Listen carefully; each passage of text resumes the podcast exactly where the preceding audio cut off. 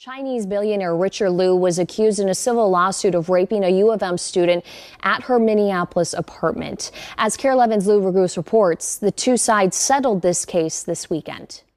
二零二二年六月二十四日，静瑶诉刘强东和金东民事诉讼案在明州首府 Minneapolis 进行公开听证会，我全程旁听了本次庭审。我们现在在呃明尼阿波利斯 Minneapolis 的亨内平县的民事呃法院。 Call her a liar, they call her a fabricator. Mm-hmm. They, um, they, that's why women don't come forward because they don't, they don't want to go through this stuff.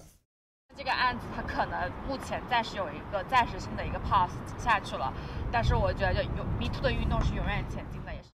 静瑶，谢谢你。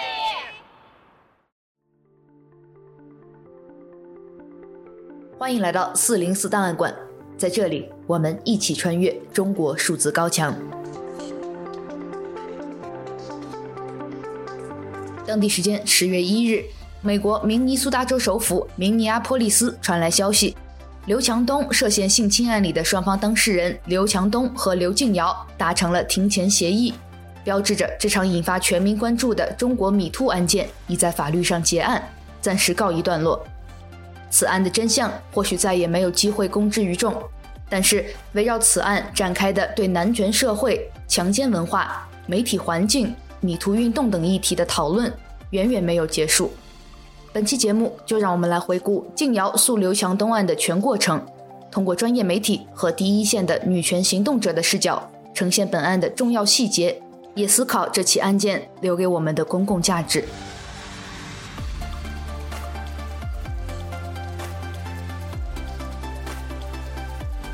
第一章。首先，我们来回顾刘强东与静瑶达成庭前协议的过程。京东创始人、董事会主席刘强东涉嫌性侵案前后历时已四年有余，在当事人静瑶于二零一八年提起民事诉讼之后，经过三年多的准备，案件原定于二零二二年十月三日正式庭审，但就在美国当地时间十月一日晚，双方律师发表了联合声明。指出双方同意搁置分歧，达成庭前协议并结案。在声明发出后，以界面新闻为主的中文媒体第一时间将中文翻译报道了出来。翻译中称：“引号因一次偶然事件所造成的误会，占用了大量的社会资源，也给彼此的家庭造成了深重困扰。双方决定消除误会，达成和解，为这次事件画上句号。”但这份声明很快引发了争议，一些网友表示，当事人以误会来结束这场受到公共关注的案件，令人失望。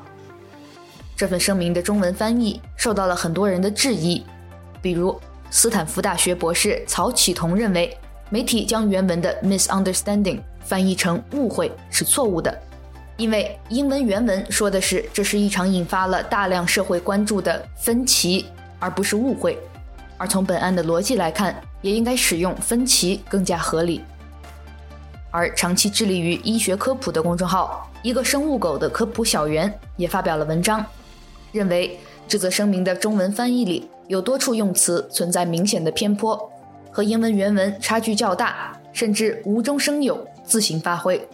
他更指出，自从本案出现后，国内媒体偏袒刘强东或者为其公关的行为就屡见不鲜。这煽动了对受害者的污名和网暴，应该受到谴责。而长期在静瑶背后支持她、声援她的北美女权社群支持静瑶小组，也及时发表了一篇对此份庭前协议的声明，对这个结果做出了积极的解读，称这是静瑶和帮助她的志愿者们多年来共同努力的结果，并感谢了静瑶对米兔和中国女权运动的贡献。以下是这份女权声明的部分内容。他们说，就本案而言，达成庭前协议或许是静瑶的最佳选择，也是她的权利。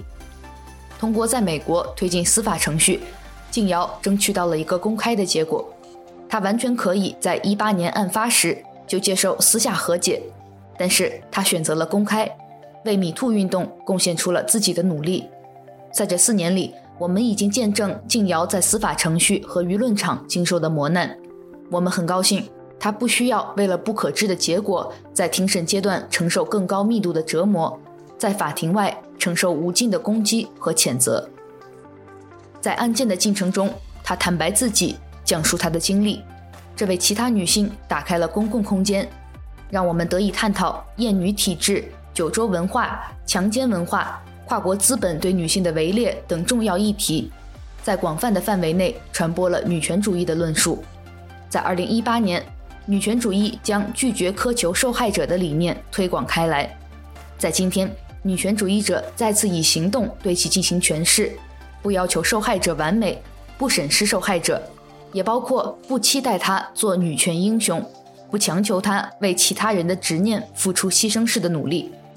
女权主义者不能把受害者当作工具人。我们相信他将继续做出对自己来说最好的选择。再次感谢静瑶，谢谢你和我们一起走过这段路。至此，静瑶诉刘强东案。在法律上走到了终点，但这并不代表他得到了正义。舆论对他的羞辱、苛责仍然没有停息，而案件所暴露的社会问题也还未得到解决和足够的反思。还有更多默默无名的女性在遭遇类似的来自权势者的侵害。米兔运动仍在前行。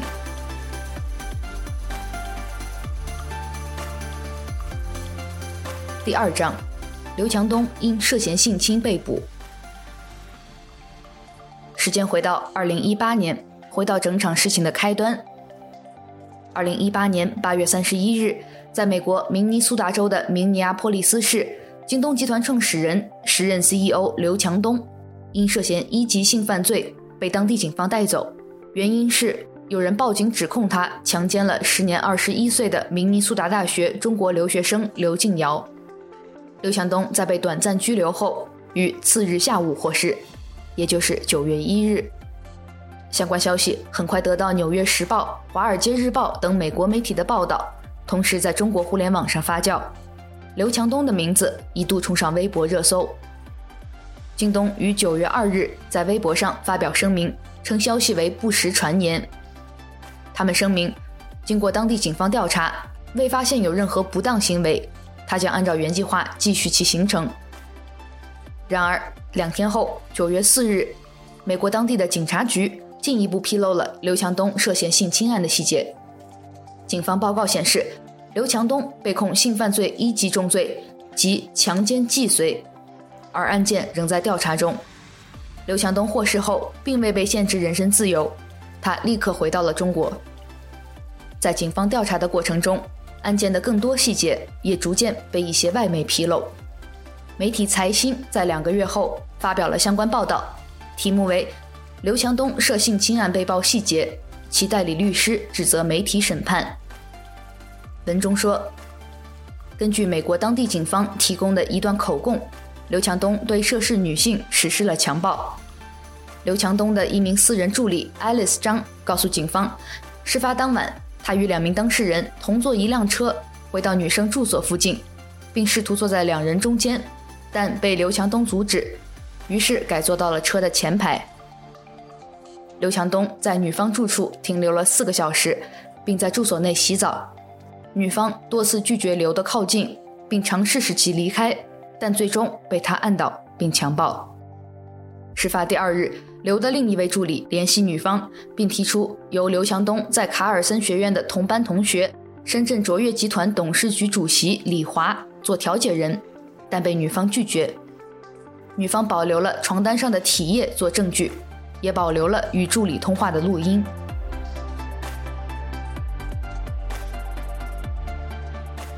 第三章，地方检察官决定不起诉，静瑶提起民事诉讼。时间已经到了二零一八年的年底，明尼苏达州亨内平县检察官弗里曼宣布，因调查中证据不足，决定不以性侵罪名刑事起诉刘强东。这个不起诉的决定被众多国内媒体解读为无罪。刘强东的律师据此发表了一份中文声明，全盘否认刘强东的性侵行为，称女方自愿，却在事发后（引号）反复索要钱财。并威胁，如果他的要求得不到满足，就要将此事公开，并起诉刘强东先生。而刘强东坚决拒绝与其谈判。刘强东的律师最后说：“刘强东先生过去没有，将来也不会答应女方要钱和解的要求。在此之前，网络上所有有关给钱私了的传言都是谣言。”针对检察官办公室的不起诉决定，静瑶的律师在给路透社的一份声明中称：“这些调查人员从未见过受害者。”从未和受害者谈话，也从未寻求与他的律师会面。他的经历会被说出来。作为他的代理律师，我们不允许让他尊严扫地。五个月后，二零一九年四月十六日，刘静瑶向明尼苏达地方法院提起了民事诉讼。二十八页的民事诉讼状也在同日公布。这份起诉书由助力静瑶翻译小组翻译了全本。我们也在此提醒大家，本期节目中我们提到的相关声明、法律文件及媒体报道，都可以通过播客简介中的连接，在中国数字时代网站找到。据刘静瑶叙述，在2018年8月，他以志愿者身份参与了一场明尼苏达大学工商管理博士项目的活动，在项目结束后，受邀参与至少有十五名中年男性高管的饭局，他被安排在刘强东旁边。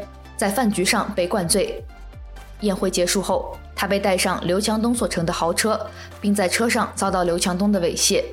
之后，刘强东陪同静瑶回到公寓，并不顾其拒绝，将其强奸。他对刘强东的指控包括民事胁迫与人身侵犯、非法拘禁、性侵犯和性侵害，并主张京东集团对上述违法行为承担连带责任。他请求陪审团判决被告赔偿超过五万美元的损失，并承担诉讼费用。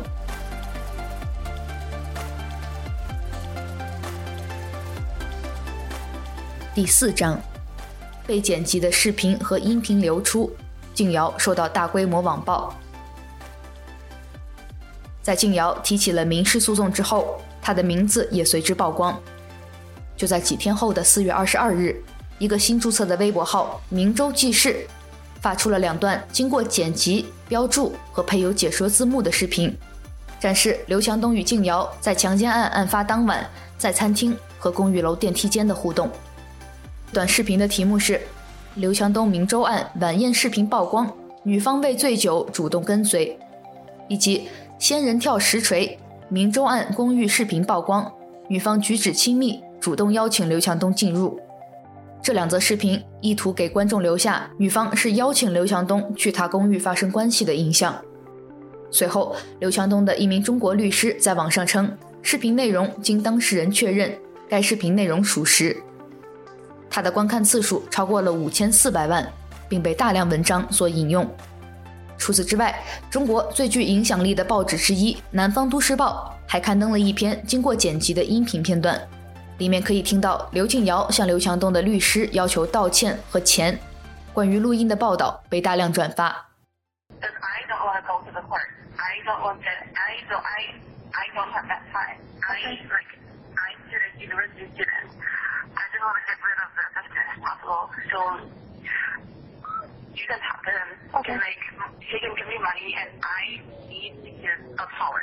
Okay, okay.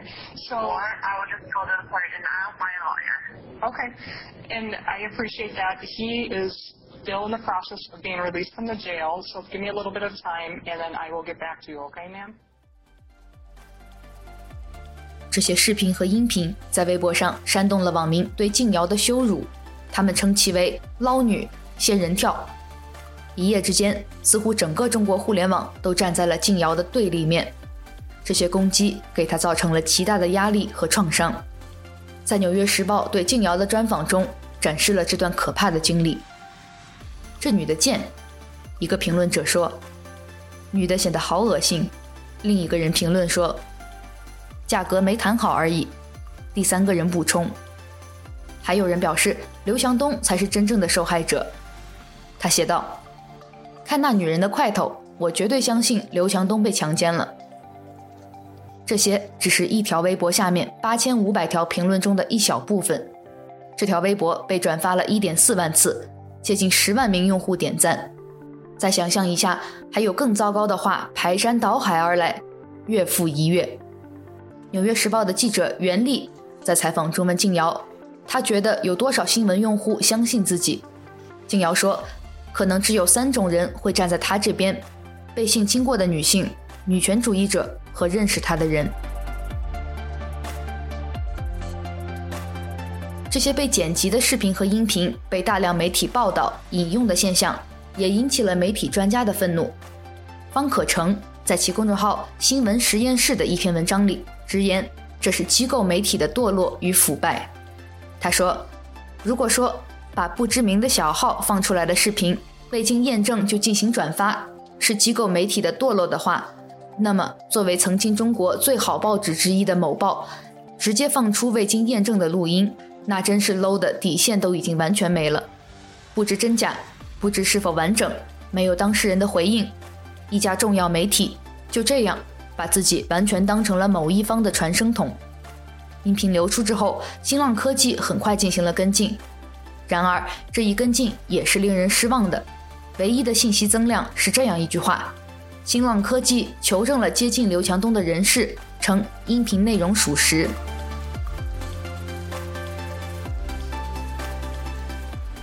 但很快，静瑶的支持者们，也就是声援静瑶小组与呈现小组，还原了较为完整的音频和视频，并指出视频和音频被剪辑了哪些部分，以达到误导公众、污蔑静瑶的效果。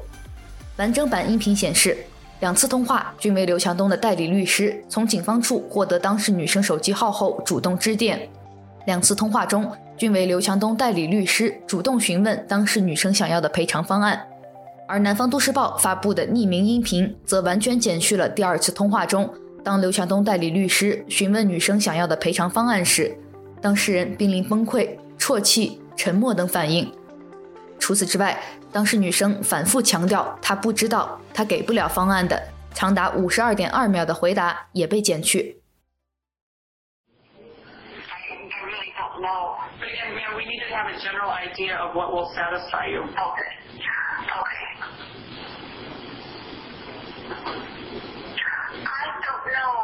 do. I, I really, I don't, I don't know.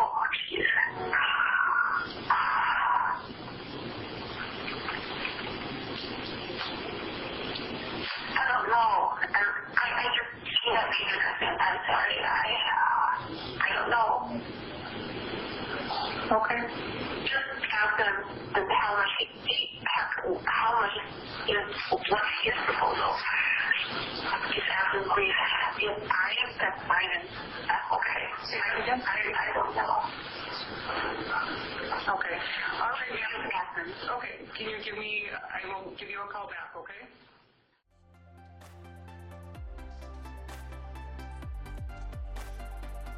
相关的音频和视频被公开后的第四天，也就是四月二十六日，媒体财新发表了对当事人静瑶的专访，题目是“刘强东案女事主回应：我一直在拒绝”。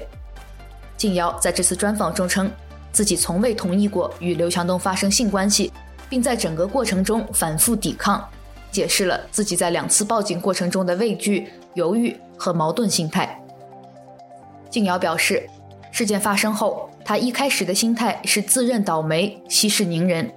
于是，在第一次朋友报警后，她先是告诉警察她遭遇了强奸，但又因为害怕给自己带来麻烦，改口说自己是自愿的。此次报警最终以警察将刘强东送回其酒店而告终。他担心刘强东报复，甚至在警方带走他时主动向其解释，并非是他报的警。他此前只是见过刘强东。直到八月三十日的饭局之前，并未有直接的接触。在那晚的饭局上，刘强东对他说：“特别喜欢他，让他第二天跟刘强东飞去纽约，陪他过几天，然后他就飞回国了。”他对静瑶说：“你毕业后就直接来京东做管培生。”当事发后第二天，刘强东的助理联系他要护照号码，安排去纽约的事宜时，静瑶被激怒了。感觉自己之前的拒绝都白说了，在学校老师的鼓励下，他才下定决心第二次报警。这最终导致刘强东在八月三十一日至九月一日被短暂拘捕十六小时。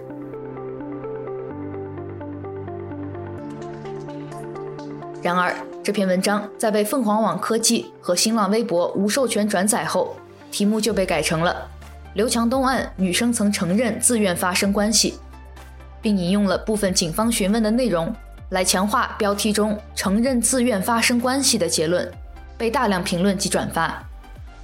在同一天，财经杂志也发表了对静瑶的专访，静瑶回应了被剪辑过的视频和音频，解释了里面一些引起争议的细节。并提到刘强东的律师反复致电和他讨论和解的细节。静瑶说，自己的父母和亲戚多次接到中间人的电话，以及被邀面谈，谈的内容是关于能否给钱撤诉的问题，均被家人拒绝。家人要求当面道歉，被对方否决。